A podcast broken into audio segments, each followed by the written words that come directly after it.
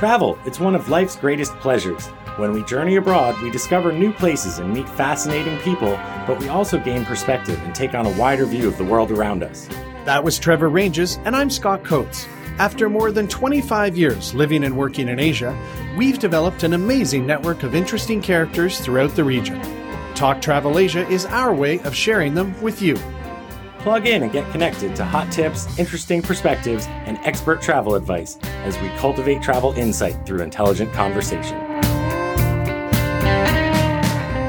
When it comes to mammoth legendary train journeys, the Trans Siberian Railway is way up there, coming in at 9,289 kilometers. Simply put, it's the longest railway line in the world. Starting in Moscow, it chugs east to its terminus, Vladivostok, but has another interchange where it then forks south to Mongolia and continues to Beijing, ultimately linking two of the world's great cities. So, nearly 180 episodes into Talk Travel Asia, we're going to finally talk about this epic train journey, what's entailed, and hopefully give you enough background to either inspire you or give you the idea that this journey is not for you.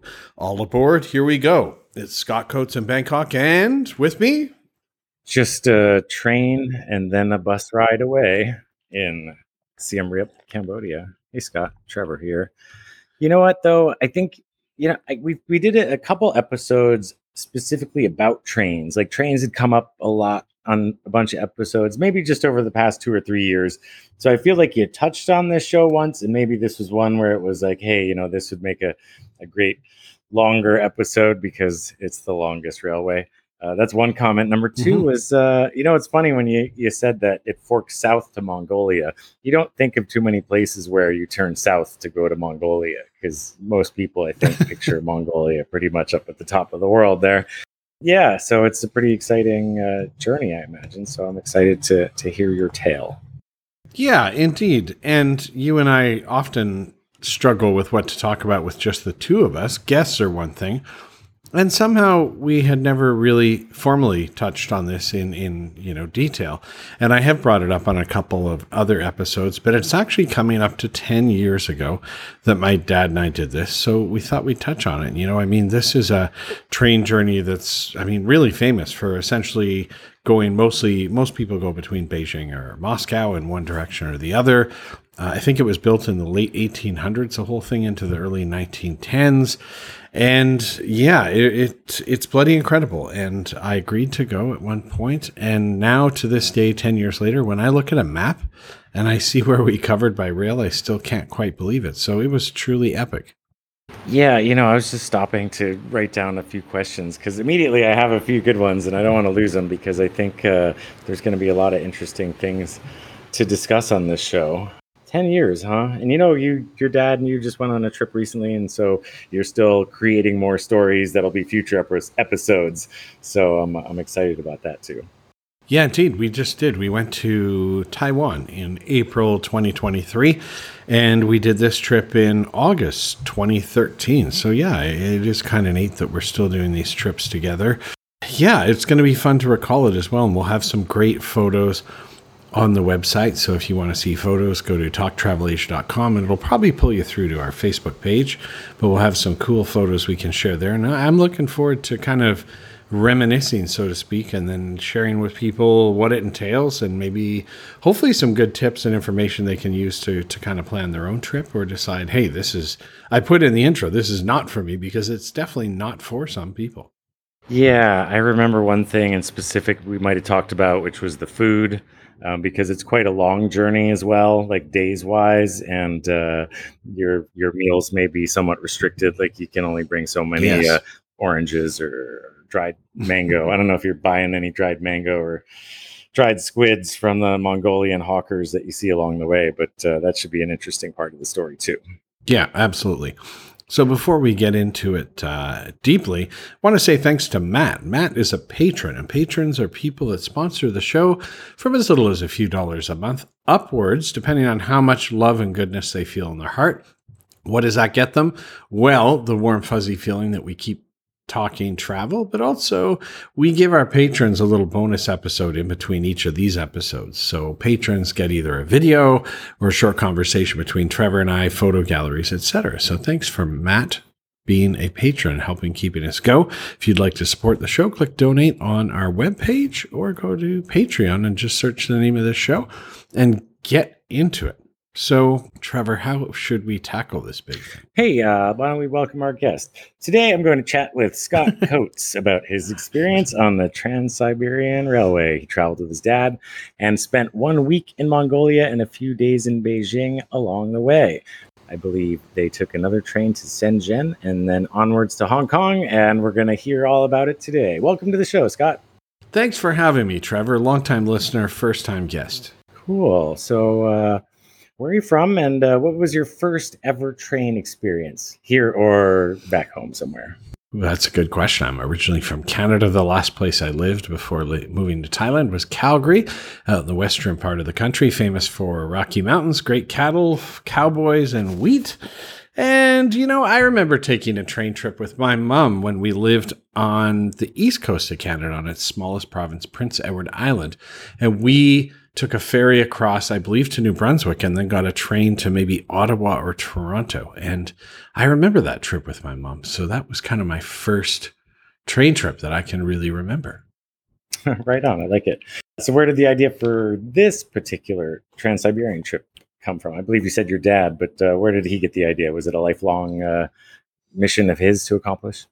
Yeah, it's a good question, Trevor. So he's 79, about to be 80 now. And so he was 69, about to be 70. And I don't think I'd really been privy to the fact that my mom and dad had, well, I knew they'd traveled a ton, but my mom was sort of reaching a point where I think she was getting less interested in adventurous places. And my dad, uh, he's always been intrigued by trains. I think he, he said because when he was younger, like that's how a lot of people just traveled, right? Train was the feasible one. Planes were simply too expensive, but also that you can see where you are go by and sort of soak more of it in as, as you go. And he'd been to St. Petersburg, I think, with my mom, and he'd just always said all his life he'd sort of had Trans Siberian, those words stuck in his head. And my mom didn't want to do it.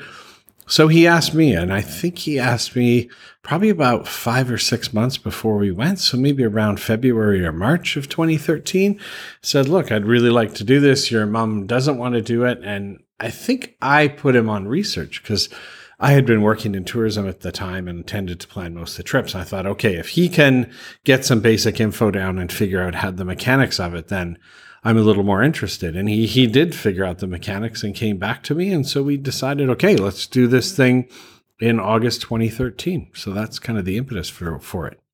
Wow, good job, Dad. Uh, is that the mm. first? Is that the first time you two traveled just uh, father and son, like as adults, or maybe as as as long as you lived in Asia? Yeah, it is. And you know, it's funny. I didn't really think of it before as being this unique thing or special thing, but I guess anytime just two people set out together, it's it's generally pretty deliberate, right? You maybe go with your wife or you go with your dad or you go with a certain friend. So just planning to do something with only one other person is looking back on it now is pretty special. But yeah, that was our first trip. And I didn't really, again, think about the impact that it might have emotionally or, or how much more important memories of a trip with my dad would be maybe than some other people. So yeah, it was our first trip together. And in the in the end, did it turn out to be that kind of like bonding movie moment that like you'll cherish? Yeah, um, it really did. You know, my dad and I have always gotten along pretty well, but without trying at all, it ended up going incredibly smoothly and we got along really well and we had zero arguments. And it seemed the things that I liked to plan or be in control of, he didn't care about or just let go of and let me roll with. So he organized some bits and I organized bits, but they didn't seem to overlap. And what is amazing is that the three weeks together, not a single moment of tension at all. Not even like, oh, maybe we should go to that museum and then here or anything. Nothing. No, no stress at all in those three weeks, which is incredible. I don't think I've ever traveled with someone for three weeks and and nothing. Yeah, you know, yeah, three weeks is a while travel wise, and you have to have some travel compatibility. But uh, you know, I recently mm-hmm. traveled down to the south of Thailand. My dad dropped in on me in Bangkok December last year, and we ended up traveling That's a bit right. together. And and I totally understand how you say you feel when you had that trip with your dad because we got along really well too. It was just going with the flow, enjoying a good time, and like uh, surprisingly, you know, smooth. Like that you can both just enjoy a holiday together. You know, it's funny. I just sort of hitchhiked on my dad's itinerary, and he sort of spilled he sort of spilled the beans a little bit there. But I was gonna ask, uh, you know, since you're a travel professional, you were like, hey, you know what? If Mhm. dad plans it, I'll just go along. So you just let him do everything, and you sat back and uh, and you trusted everything he put together. Or did, you already mentioned that you collaborated a bit. So why don't you tell us about that? Yeah, you know, it, it is. It's it's kind of funny because every other trip I have planned is particularly ones in Thailand. But when we've traveled Cambodia or you know we went to islands in Indonesia and onwards, because I work in travel, I, I sort of think I had a better feeling for what was out there. I could get good prices, good contacts, etc. And for whatever reason, again, I just sort of threw it out. And next thing, he had been in touch with some travel agent in Moscow. And it turns out, I think to apply for a visa, you need official, you know, sponsorship that only a travel agent can provide. So I think she secured our uh, train tickets and she secured our hotel for the nights we were there before and, and maybe one other small thing. But then they provide you with this letter to allow you to apply for, for your visa and next thing I knew, my dad had sort of made it happen. He just said, "Okay, I've got the train tickets. We leave Moscow this day. We get into Beijing this day, and we should meet a couple days before that." And I sort of thought, "Well, okay, this thing's on. He's he's done the hard work." One thing I remember though is being a little lapsadaisical, perhaps because I'm Canadian and we tend to get visas everywhere pretty easily. Is I went to go get my Russian visa here in Bangkok, and I can't remember the almost missing thing, but it was almost too late for me to make it happen in time. So uh, we haven't gotten to the advice section, but I do recommend that you get your your visa for Russia well before you think you need it, uh, because it can be slow, particularly depending on what's going on politically.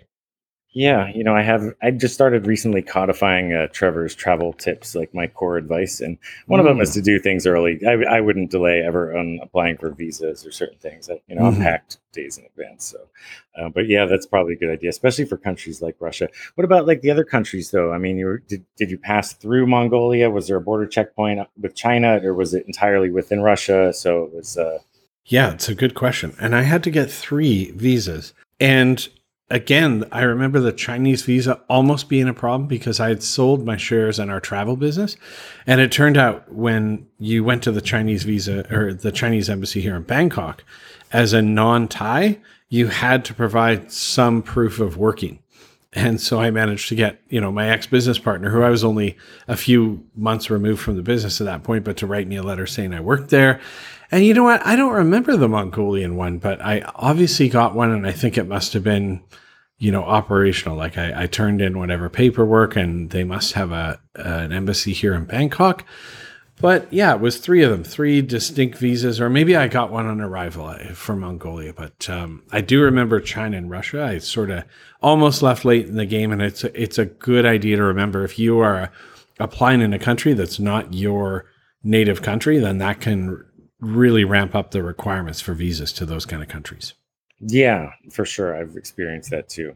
All right, how about we get into the the program here? So, how Okay. many days? How many days total was the trip? I mean, and, and like, how many days was the train ride, and then how many days was like the total trip? I understand you spent a few days at the Mm. tail ends in in the respective, uh, you know, start and stop points. Yeah, that's a good question, Trevor. So we spent five nights on the train in a row to get to Ulaanbaatar, Mongolia, and then we spent a six day and night on the train to get from Ulaanbaatar to Beijing. And then we spent one 12 and a half hour day or so on a high speed railway to Shenzhen. I think it was Shenzhen, the border city with Hong Kong. And then we transferred to their metro and stuff. So full on on trains, let's say seven days. But then we were in Moscow for four nights before, and we were in Mongolia for a full week. And we were in Beijing, I think, for three days and Hong Kong for two nights. So, yeah, so it was about two and a half weeks, the whole trip, and about seven of that on trains.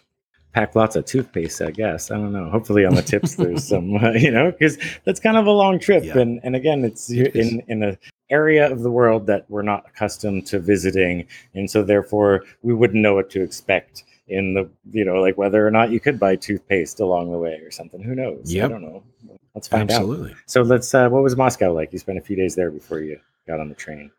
Yeah, it was a special place because when I was in grade nine, so I'm I was born in 1973, but when I was in grade nine, it was the start of the fall of the USSR, and uh, you know we learned so much in social studies that year about uh, you know the USSR and and its challenges, and so walking around Moscow felt a bit like I was walking through those history books that I, I had in grade nine, and there was classical dark colored gray Soviet area buildings that look rather gothic and you know nice rivers run through the city the Kremlin and I think it's Basil's Cathedral. I can't remember the name of the uh, ones with sort of the soft serve ice cream cone tops that are, are multicolored but that next to the Kremlin did a nice boat trip on the river walked through Gorky Park which is famous from a movie when I was younger uh, had some amazing Georgian food, which is a former, you know, territory of theirs.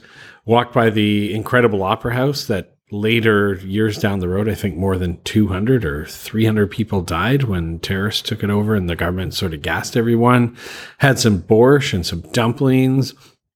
But, you know, um, there was so many neat historical churches and nice parks. And again, almost those dark rundown buildings at times, but it just took me back to learning about Russia again in grade nine. And it was nice in the summer when we were there, but I could definitely see like it was still chilly on some days and realize that I bet you for six plus months of the year, this is a cold, hard city. But I, I think Moscow was one of those that everyone should probably experience at some point. And, and I'm glad I went there. Hard place, I don't know if I'd say the people were friendly. They were helpful when I needed them to be.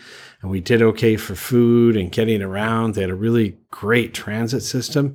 One thing that's really cool in Moscow is when you go down into a lot of the subways, the escalators will be, say, 200 meters long or so. They're really long because they built them as bomb shelters.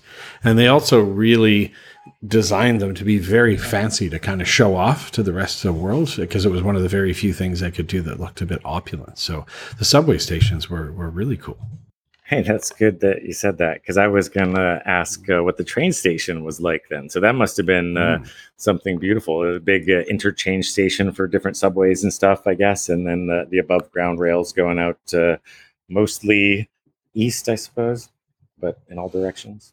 Yeah, I seem to remember it. This train station we got on at was not part of an integrated hub or anything, and it just kind of looked old, like any other. And I remember we found the train, found our car, and it was still a, an hour out, and we went to try and find some food. But look, there's apparently we learned later there's two cars, you, or two trains. There's either Russian trains or Chinese trains.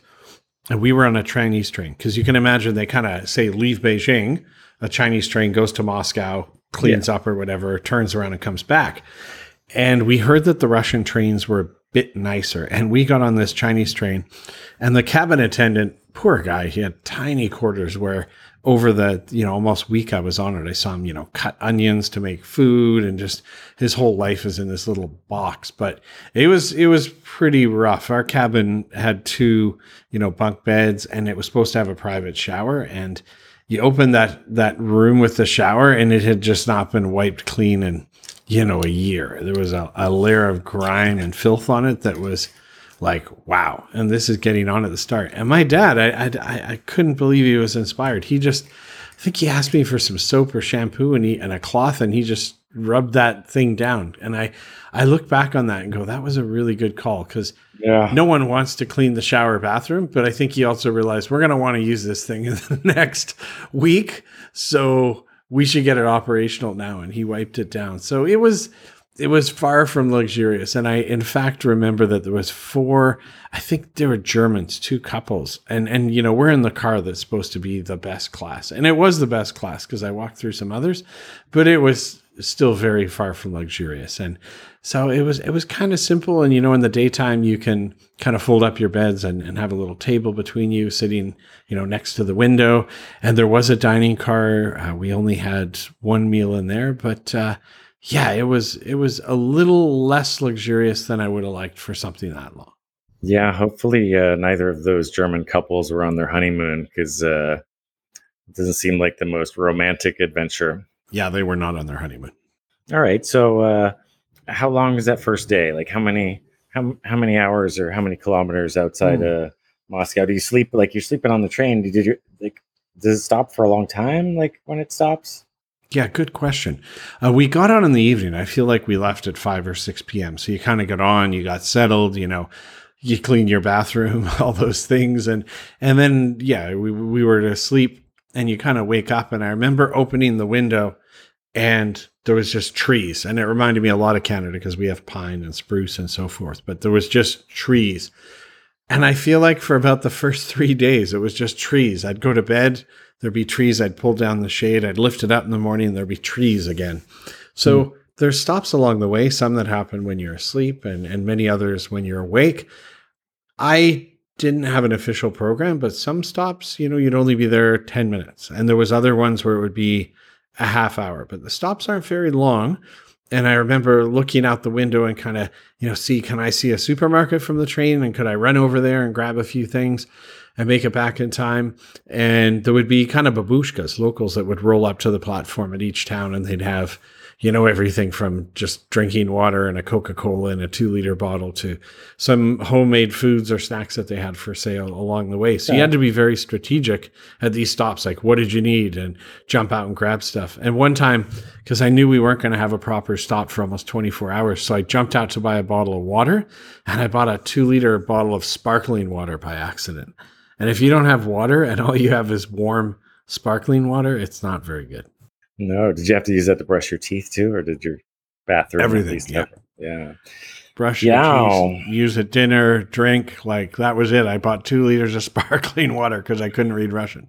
Wow. So I think we got to go back to make sure you get the Russian car, man. Maybe maybe the Russian train cars had uh, commissaries or something on them. I don't know. So, but they had like uh you said there was a dining car. Uh, was it just certain Mhm. hours that you could get stuff from there? And and what what did they kind of offer up?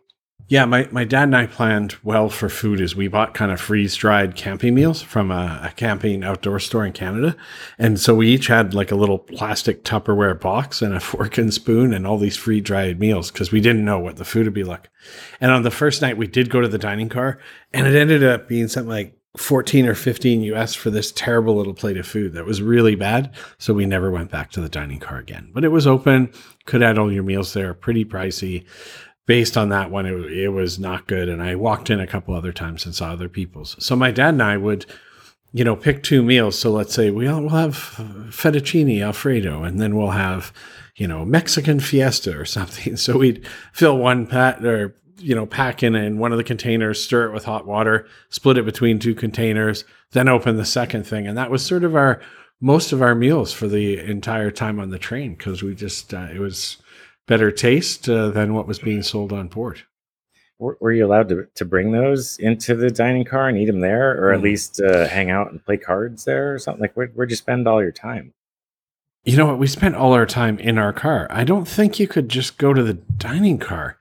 That's a good question. Now there must not have been beer available in the dining car, or else we would have been in the dining car. But beyond that meal, we didn't really go back to the dining car. So yeah, we just hung out in our room. And so I mentioned we were on the train for six nights, but we were on a five nights solid to Mongolia. So we actually, you know, slept five nights in a row on the train, which is a long stretch.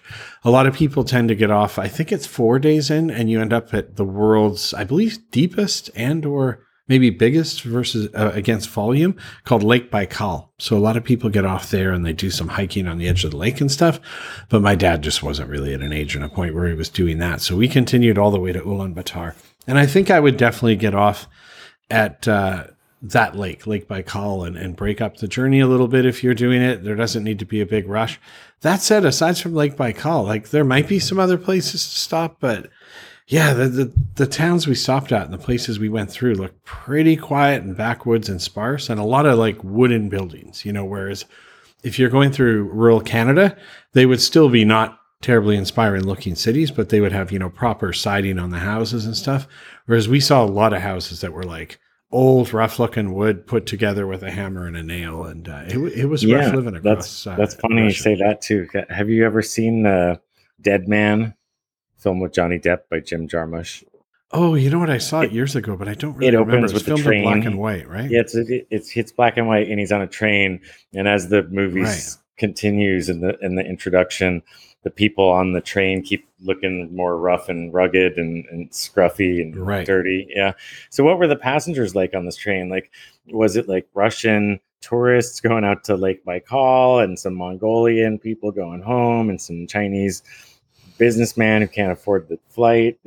Is that who's on this train or, what's what's up? Who's, who's your fellow passenger? there's a mix, right? I there was a few cars that were clearly, you know, I think they called them five star or something, but for tourists like us, you know, my dad and I from Canada and those Germans, and I, I somehow don't remember any of the other people that were on those tourist carriages, but there was definitely tourist carriages that were, you know, uh, more expensive, a little nicer, and then there was lots of cars that were just of various class for other people. So I did walk through them the length of the train a few times and it was a different world. Like you'd walk by some areas where it was kind of seats and simple and I think those people were maybe going a couple hundred kilometers or a few hundred kilometers between towns and then you would go through the area you know with the bunk beds and just fans and it was pretty rough. You saw, you know, farmers, you saw soldiers, you saw business people, but people that you could tell had done long, hard trips often. So there was a mix of stuff. And I must say, I stayed sort of in our world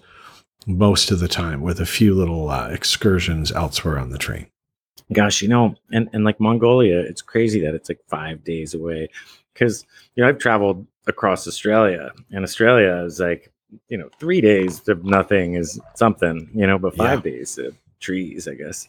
Um, that's a long way. It's, something really Sure remote. is. You- you- yeah. So, and it's funny, like what happens like when you get off the train? Is it just like everything goes from is it like like the Wizard of Oz? You know, it wasn't black and white and now it's color. If we're sticking with that that film black and white references, or like suddenly it Mhm. went from like eight millimeter to like 70 millimeter, you know, like because Mongolia you, you, reckon is like one of the most cinematographic places in the world, right? What was the train station like? It was right in the center of town in Ulaanbaatar, and we showed up quite early morning. And I remember I'd made arrangements with our hotel not far away that we could get in early. And you know, luckily the weather was nice when we were there. That said, it got cold in that week, so yeah, we went the last week of a few days of August into the first few days of September, and it was it was sunny, but it had a crisp, hard feel to the air that is familiar to where I used to live, Calgary. Alberta, Canada. And that's a, a high, kind of thousand meter high city, prairies, gets real cold. And I remember instantly there was something about the air. I know this sounds weird and really blue skies, but I thought, you know what, this is a place that can get super, super cold. Um, you know, the, the, the couple days in Ulaanbaatar was real contrast is you have beautiful modern downtown square and we visited, we knew the Canadian ambassador at that time and, and saw Greg and his, his wife Sharon and their uh, daughter Sydney. We also took some buses around, but then there's a lot of people that have moved in from the countryside and they're living in a yurt in someone's backyard. So people will pay people to live in their backyard in yurts and they're burning wood and gas. So it's also a city that can become super polluted, particularly when the air gets cold with, with these kind of firewood and, and smoke What's the elevation there? hanging over the city. Um, you know. I'm not sure what it is there, Trevor, but um, it was a bit of modern downtown with you could tell hard living. Like again, a lot of Soviet area era buildings. Like they don't build them to be beautiful; they build them to be functional. And it was, yeah, definitely had a feeling like we were in a far off land that was also tough going. Huh. But uh, did you get out? Did you, you were there for a few days, right? So you got out of the city. Yeah, we were there for almost a week. So after a few days in Ulaanbaatar and checking out some sites and kind of, like I said, meandering about, we ended up heading east. Uh, you have to see the Genghis Khan statue. It's just one of those things. It's a big statue of him. And then we stayed out at a place, uh, you know, they had us sleeping in yurts rather than hotel rooms. And, and that was pretty neat. And uh, went horseback riding one afternoon, which was also neat. And my dad and I wandered around the hills there and, uh, yeah, I'm sure it's super touristy, but but it was neat, right? And uh, it got cold out there at night. Like the days were, you know, mid 20s, but um, they get down to single low single digits. And there was somebody that would come in and put firewood in your stove in your yurt uh, before you were going to bed, and then sneak in at about three or four a.m. and put more in. So that was really neat. And then we headed, I I believe, just west of the capital to a place called Hustai National Park. And similar experience for living, like it was in yurts again, and they cook your food. But they actually have wild horses there. So we went out one day, and they took us, and we spotted a whole bunch of wild horses with binoculars. But you could see them with your naked eye as well. And um, yeah, you know, it was kind of barbecue and and some interesting foods uh, at night, and just wide open spaces and rolling hills and grasslands, just as you kind of have in your head. And you know, that was something about my brief time in Mongolia is that the pictures I had were, were exactly what I saw, like just rolling plains and so forth and and hard hard living people people that are faced with a lot of adversity but some really beautiful stuff. But definitely i don't think you want to be there much into mid to late september or or too early in the season. Okay, yeah, I just brought it up on uh, Google Maps. I don't know if uh, we're going to make a Google map for this episode, but I always suggest people check out maps while they're listening. It does really help. So yeah, let's uh, Ulaanbaatar is like way up in the north, northern Mongolia. It seems sure is uh, just south of that lake. It looks like, and it's on the way to Beijing, which is where you were headed next. But yeah, that looks like a pretty long stretch. That last one too. So I'm interested to hear about the view. Yeah, out the window. Uh, the yurt thing sound pretty And- cool. Yeah, the yurts were great. And again, having people sneak in to add firewood, you know, kind of hear something you roll over. So I mean, you've been, you've been eating train food or freeze dried space food on the train all this time, and now you get to Mongolia. Like, uh, did they have some like yak jerky or some sort of? Was there something good to eat up there? It must be interesting. We we did have some sun dried. I feel like it might have been yak or bison or something like that. I remember at some point they're pretty big on lamb, and my dad and I both don't like lamb. So I remember Mm. one night we they said, "Oh, okay, we'll get you something other than the lamb," and they served us fish. And I remember thinking, "Where the hell is this fish from?" Right? Lake. Like I'm sure they have lakes and stuff, but you know, I don't really remember what we ate. That's that's really horrible. But nothing really stands out about what we ate, and it wasn't that it was bad. We did have good food. I remember one night we got a preposterously large pizza, my dad and Ulaanbaatar. But yeah, the rest of the time I'm not sure. I'm, there must have been rice and potatoes and stuff, but I can't really remember aside from finding alternatives to, to lamb. All right. Well, now you're no longer in Russia, so I assume that uh, Mhm. it's probably another Chinese train the rest of the way. Uh, so is it pretty much the, the same service, different scenery? Well, this is the interesting thing, Trevor, and, and good question because I guess you can get a train that is Russian, Chinese, or Mongolian because Okay. Mongolia has the leg. And we ended up in a Mongolian train, which was brand spanking new and it was incredible. It had little digital screens in the room that had your name on them and arrival time. And yeah, they were brand new carriages. It was really, really nice and comfortable. And, uh, you know, yeah, so that was a pleasure. If you can get the Mongolian train from Ulaanbaatar to Beijing or vice versa, that's the one to go for. I don't remember if this is when we came from Russia into Mongolia, but I feel like it was Mongolia to China. Is the gauge on the railway tracks actually changes? Mm. And they, in a warehouse over about three to four hours, they lift each car one by one with a crane off its wheels set Wow. And then roll in another new wheel set that's the size of the train tracks in the next country. And we set our alarm to see it. We were in the air on the crane when they did it, but they actually go through that process each time the train is coming or going between, on that leg. Okay, yeah, I can imagine that would happen. Uh, it's interesting that they do that. I guess it's better than changing trains. Yeah, absolutely. right? I mean, all right. So, how about the the view along the way to Beijing, and, and uh, anything interesting happen along the way? Yeah, it was neat. We left early in the morning and uh, there was some deserty scenes after not too long. I remember seeing some camels. And yeah, it was a nice cruise into China. We woke up in Beijing in the morning. Uh, my dad and I had both been there before, and we actually stayed in a kind of guest house in an old hutong that uh, I stayed in with APLP, and I think you might have as well. yeah, that place And, is uh, great. yeah, we just had a few nice days exploring that city and using the metro, which is cool. I like they have inflatable tires on their trains there, and uh, Yeah, yeah, and I can't actually remember what we did site wise. I do remember we had some really nice Belgian beers and a, a kind of touristic site along a little canal slash river. And then we jumped on a high speed train all the way. I think again, it's I should have looked at a map, but I think it's Shenzhen that borders Hong Kong.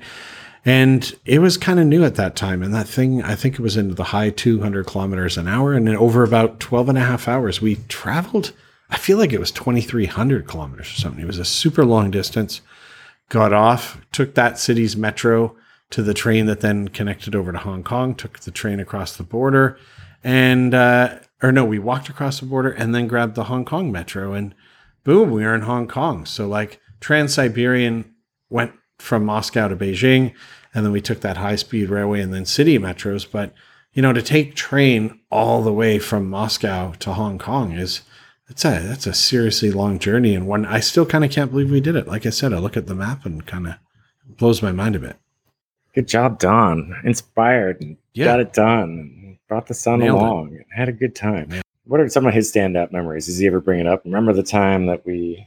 Or is there any like Hmm. memories in particular that? Uh, Yeah, there's there's a few. He mentions the Georgian restaurant we ate at in Moscow, and that was a just a really nice feast. And we kept having cold vodkas because I think that's what every tourist does. But that stands out. Our you know walking around the Kremlin and I think St. Basil's again. Those sort of dreamy uh, type buildings that are next to that definitely stands out. Just our time playing cards on the train. Uh, we played a lot of cards to get through those many many hours. Uh, the yurts he mentions too. We went over to Macau and had a, a kind of right. final dinner there that he mentions once there, in a while, and we had great dim sum in, in Hong Kong, and yeah, it was. There's a lot of those are, I guess, the ones that come out the most. right on. How about uh, some tips? You know, some advice for people who might be Hmm. crazy enough to try this. Yeah, it's a good one. I, I think I would say throw money at little problems. A lot has probably changed in 10 years of planning these, including that there's now Russia has invaded Ukraine. So visas are probably tougher to come by. But I would say where there's little maybe logistical headaches that of, of maybe securing train tickets or visas, like throw a bit of money at that kind of stuff. Um, make sure you're with the right person. And I'm not so sure how you know that, but I think it needs to be somebody you know really well and you've spent a lot of time with because it's a small cabin. It's a lot of time in a cabin. So if you don't really implicitly get along and, and not get on each other's nerves, it could it could be pretty tough. Uh, be prepared for squatter toilets. Each car had a so we had that shower, but it, it wasn't a toilet, so you still had to use the shared toilet in the cabin, which you got to be prepared to kind of you know drop a deuce in a in a shared toilet for a week. Um, I think bring some of that freeze dried food. Absolutely bring some of that camping food. Like we could have thrown some more money at time at the dining car, but it was a rough experience, so we didn't. And you can get a bit along the way, but I'd say bring some nice camping meals that you can have, and also just be prepared to roll with it, right? And I kind of mentioned that thing my dad did. Like I'd say if there's something about the cabin that seems dirty, like deal with it at the start. It's not going to get easier or better. And he had a bunch of wet wipes, which are good for many, many things. So bring your wet wipes, have plenty of water. Uh, don't overdrink. I had a little bit of a hangover one day and it wasn't super awesome being on the train, but uh, do it. Get out and explore large swaths of our globe by rail. It really is a mode of travel and an experience unlike any other. Yeah, gosh, I don't know if that's the one that, that I'd choose to do, especially, you know, on some of those episodes we did uh, about the rail lines around Asia. Like, there's all sorts of new, nice, comfortable, clean, high speed trains everywhere now, you know, so like, uh, yeah, maybe I'll do the Trans Sulawesi first before I uh, There you go. Visit visit the middle of Mongolia. I'd love to go to Mongolia, but uh, you know, perhaps I'd fly. I, I could never get my dad on any sort of train. I, I can't imagine. He he just wants to get there. And uh, you know. Okay. Yeah. So there's something to be said for that as well. All right. Any uh, parting words? I just looked back and I can't believe it's 10 years ago. And I think you've done a lot of traveling when opportunity presented itself. And you got to do these things when opportunity presents itself. Like the planets aren't going to align perfectly for any trip. This one was mentioned. It seemed like something I couldn't do. And just do it. Just take the trip when you can. Get out there and do these epic things and keep moving. And, and that is one that's well worth it. So, yeah, thanks, Trevor. This was kind of fun talking to you. And thanks for interviewing me. And thank you, patrons, as well, for keeping this going. Uh, Trevor, why don't you take us choo choo out of here? Thanks, Scott, and thanks to our guest Scott for coming on and sharing his personal memories. Uh, thanks everyone for listening, and we'll be back in two weeks with uh, a guest to tell us something interesting. Thanks for joining us on Talk Travel Asia. We look forward to sharing with you again soon. Hey Scott, do you remember the time we walked on top of the wall at Angkor Thom Cambodia?